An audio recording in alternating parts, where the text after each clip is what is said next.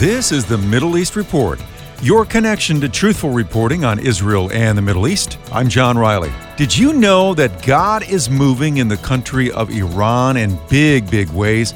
According to one report, Iran has the fastest growing evangelical population in the entire world. That's amazing. The ministry of Iran Alive is reaching that nation in so many different ways through satellite television broadcast, call centers that minister to Muslims through compassion and prayer, and much, much more. Hormoz Shariat is the founder of Iran Alive. You know, I make many shocking statements, and people say, What are you talking about?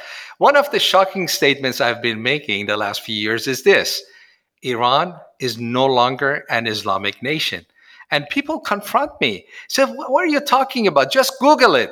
It's 98% Muslim. So I quieted down for a while until a couple of years ago when there was an independent research by university professors in Europe. They asked 50,000 Iranians about what they believe.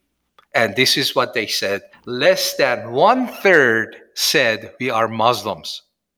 32 some percent said we are Muslims. Another one third said we don't believe in God or we don't believe God has anything to do with our lives. It's irrelevant. And the third one third, the last one third, said they are looking for God in every place. Christianity, yes.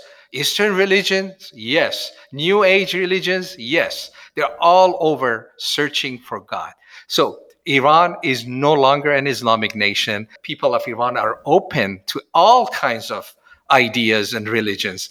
And whoever gets to them first gets their heart. And let us be first. We have the strongest message of the gospel. And I assure you, the harvest is ready. Many just hear the gospel and come to Christ.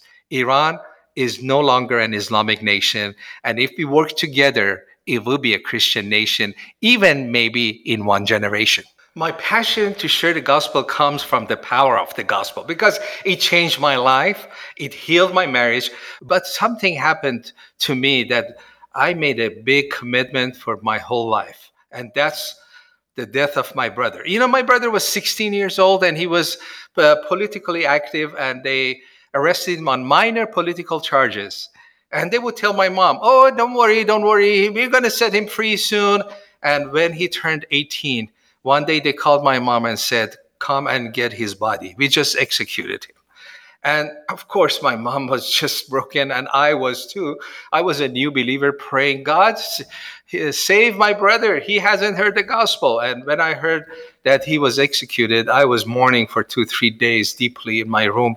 And I was asking God, God, as a Christian, what should I do? This is injustice. What is your answer to injustice in this world? Uh, first, I felt like revenge. That's human. I'm going to do something to them. But then I realized God says, No, revenge is mine. So I said, I'm sorry, God, oh, but I really hate them. Then I realized, no, you can't hate you. Even you have to love your enemies. So I'm not supposed to hate. God, I'm angry. I'm really angry. Oh no, you can't even be angry. If you're angry at somebody, you've already killed them in your heart. So I said, What kind of faith is this, God? Can I at least curse and cuss a little bit so I can feel better? and I felt God said, No, you worship with that mouth. You cannot do that. So I said, God, I want to do something. And this is what I felt I heard from God. He told me those three days just in prayer. I felt, first of all, those who killed your brother, they are not your enemies. They are victims in the hands of one enemy, Satan. So have passion and love for them.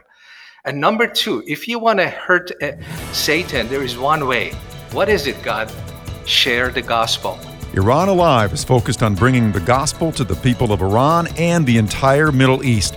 Find out more when you visit IranAliveMinistries.org. That's IranAliveMinistries.org. That's the Middle East Report. I'm John Riley.